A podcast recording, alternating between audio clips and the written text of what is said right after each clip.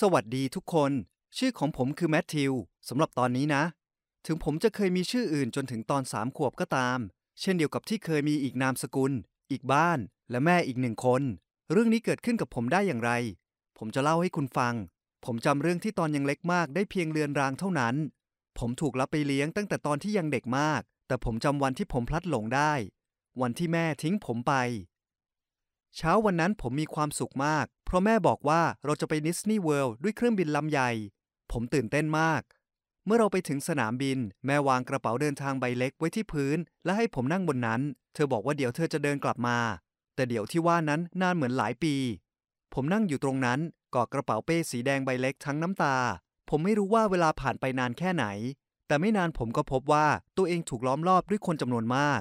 เจ้าหน้าที่ตำรวจ คนที่ทำงานในสนามบิน และทุกคนก็ถามคำถามผม แต่ผมจำชื่อแม่หรือชื่อตัวเองไม่ได้ บอกตรงๆว่าตอนนั้นผมยังพูดได้ไม่มากเลย และยิ่งกว่านั้นคือผมทั้งอึ้งและตกตะลึง ผมจำไม่ได้ด้วยว่าตัวเองอยู่ที่ไหน เพราะฉะนั้นจึงช่วยอะไรตำรวจที่พยายามจะตามหาครอบครัวของผมได้ไม่มากนัก พวกเขาตรวจค้นกระเป๋าเดินทาง และกระเป๋าเป้ของผม และพบกระดาษโน้ตเขียนไว้ว่า ดูแลเขาด้วย ไม่มีชื่อหรือที่อยู่ใด ๆ เขียนไว้ในนั้น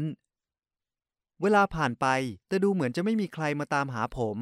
และแม่ผมก็หายตัวไป และไม่มีใครพบเธออีก คนที่ทำงานในสนามบินพยายามติดตามตัวเธอจากกล้องวงจรปิด แต่เธอหายไปอย่างไร้ร่องรอย หลังจากตำรวจหมดหวังในการตามหาตัวญาติของผม ผมได้ไปอยู่กับครอบครัวดีๆ ครอบครัวหนึ่ง ที่รับผมไปเลี้ยงดู ผมมีชื่อใหม่และบ้านใหม่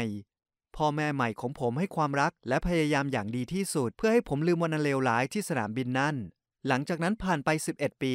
ผมมีความสุขมากจริง ๆ และโตขึ้นมาเป็นเด็กธรรมดาธรรมดา แน่นอนว่าความทรงจำอันหม่นหมองนั้น ยังคงโจมตีผมซ้ำแล้วซ้ำเล่า พร้อมคำถามที่ชวนให้เจ็บปวด ซึ่งมักอยู่ในความคิดของผมเสมอก็คือทำไม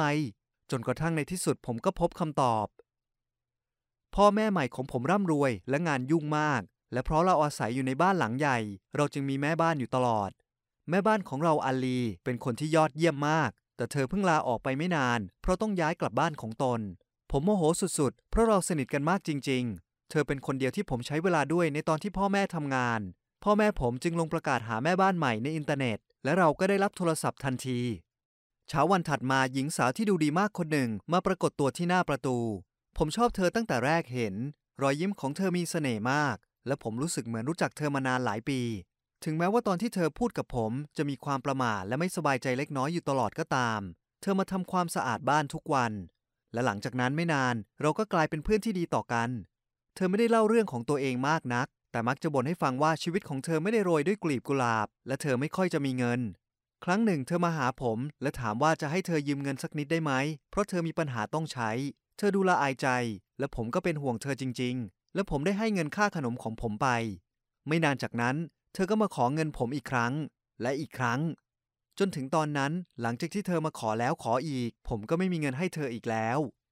ดังนั้นเมื่อเธอถามผมอีก ผมจึงแนะนำให้เธอไปคุยกับพ่อแม่ของผม เพราะผมเชื่อว่าพวกท่านไม่ปฏิเสธที่จะให้ความช่วยเหลือหญิงยากจนที่กำลังลำบาก ผมบอกเธอว่าแม่ใจดีและใจกว้างแค่ไหน แล้วทันใดนั้นเธอก็ร้องห่มร้องไห้ และตะโกนออกมาว่า ฉันเป็นแม่เธอ ผมสะอึกอึ้งด้วยความโกรธ ผมแทบไม่อยากเชื่อหูตัวเองเลยจริง ๆ เธอบอกว่ารักและคิดถึงผมมากแค่ไหน เธอรู้ว่าผมถูกรับไปเลี้ยง และเฝ้าดูผมมาตลอดหลายปีที่ผ่านมา แต่ไม่มีความกล้าที่จะออกมาแสดงตัว เธอบอกว่าตอนนั้นยังเด็ก และโง่จนไม่สามารถเลี้ยงเด็กคนหนึ่งได้ ผมคิดว่าเธอพูดคำว่าเสียใจมากกว่าล้านรอบคำพูดเหล่านั้นพาความทรงจำทั้งหมดให้กลับคืนมาอย่างฉับพลัน ผมกลายเป็นเด็กสามขวบคนนั้นที่กอดกระเป๋าเป้สีแดง และรอแม่กลับมา เธอกอดผมแน่น บอกว่าจะไม่มีวันทิ้งผมไปอีก และจากนั้นก็วาดแผนการสวยหรูให้ผมฟัง บอกว่าเราจะกลับมาเริ่มต้นกันใหม่อีกครั้ง และออกจากที่นี่ไปด้วยกัน แต่เรายังต้องการเงินเพื่อใช้ชีวิต อยู่ๆ เธอก็จริงจังและเคร่งเครียด บอกว่าเธอต้องขโมยบัตรเครดิตของพ่อ และหาว่ารหัสผ่านคืออะไร เราจะได้เอาเงินแล้วหนีไป จากนั้นไปใช้ชีวิตอย่างมีความสุขด้วยกันนะรอบซึ่งทำให้รู้ว่าชื่อจริง ๆ ของผมคือรอบหลังจากเธอกลับไป ผมกลับไปที่ห้องและล้มตัวลงบนเตียง หัวหมุนติ้ว ในที่สุดผมก็ได้คำตอบที่เฝ้าถามมาตลอดชีวิต แต่ผมก็ต้องโศกเศร้า ผิดหวังอีกครั้ง ผมจะขโมยเงินจากครอบครัวตัวเองได้อย่างไร และผมจะเปิดโปงแม่แท้ๆที่บอกว่ารักผม และขอให้ผมก่ออาชญากรรมจริง ๆ ได้อย่างไร เมื่อแม่บุญธรรมของผมขึ้นมาเพื่อบอกราตรีสวัสดิ์เธอก็พบผมนอนร้องไห้อยู่บนเตียง แน่ละว่าผมต้องเล่าทุกอย่างให้เธอฟังทันที แต่ผมก็ขอไม่ให้เธอเรียกตำรวจ และอย่าให้พ่อรู้เรื่องนี้ แม่ของผมฟังเงียบๆ จากนั้นถอนหายใจหนักๆ แม่มีบางอย่างจะสารภาพกับลูก ทั้งหมดนี้เป็นความผิดของแม่เอง หัวใจของผมหล่นวูบ เธอบอกผมว่าตลอดหลายปีมานี้ เธอพยายามตามหาครอบครัวของผม และในที่สุดก็หาพบจนได้ เธอรู้ว่าตลอดที่ผ่านมาผมมีคำถามนี้อยู่ในหัว และเธอเชื่อว่าการหาคำตอบจะช่วยจัดการได้เธอพบแม่ของผมทำงานเป็นคนทำความสะอาดบาร์แห่งหนึ่ง เธอบอกแม่เรื่องผม และเสนอให้มาทำงานในบ้านเรา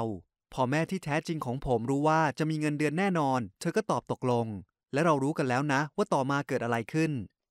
ตอนนี้ทุกอย่างจบลงแล้ว ผมไม่รู้ว่าแม่บุญธรรมของผม หาแม่แท้ๆของผมเจอได้อย่างไร แต่ต้องใช้เวลาถึง 11 ปี แต่ยังไงก็ตาม แม่แท้ๆไม่มาปรากฏตัวที่บ้านของเราอีก ผมก็พยายามจะกลับไปทำตัวตามปกติ และยอมรับสิ่งที่เกิดขึ้น ในที่สุดผมก็ได้คำตอบ และผมก็ต้องอยู่กับมัน แค่กลายเป็นว่าแม่โดยสายเลือดเข้ามาในชีวิตผม เพื่อทำร้ายจิตใจผมถึงสองครั้ง แต่ผมก็ยังโชคดีที่มีแม่ที่แท้จริง ซึ่งรักและเยียวยาหัวใจของผมได้ ถ้าคุณมีเรื่องราวที่คล้ายคลึงกัน หรือกำลังตามหาพ่อแม่ของคุณ คนที่ทิ้งคุณไป ระวังไว้ให้ดี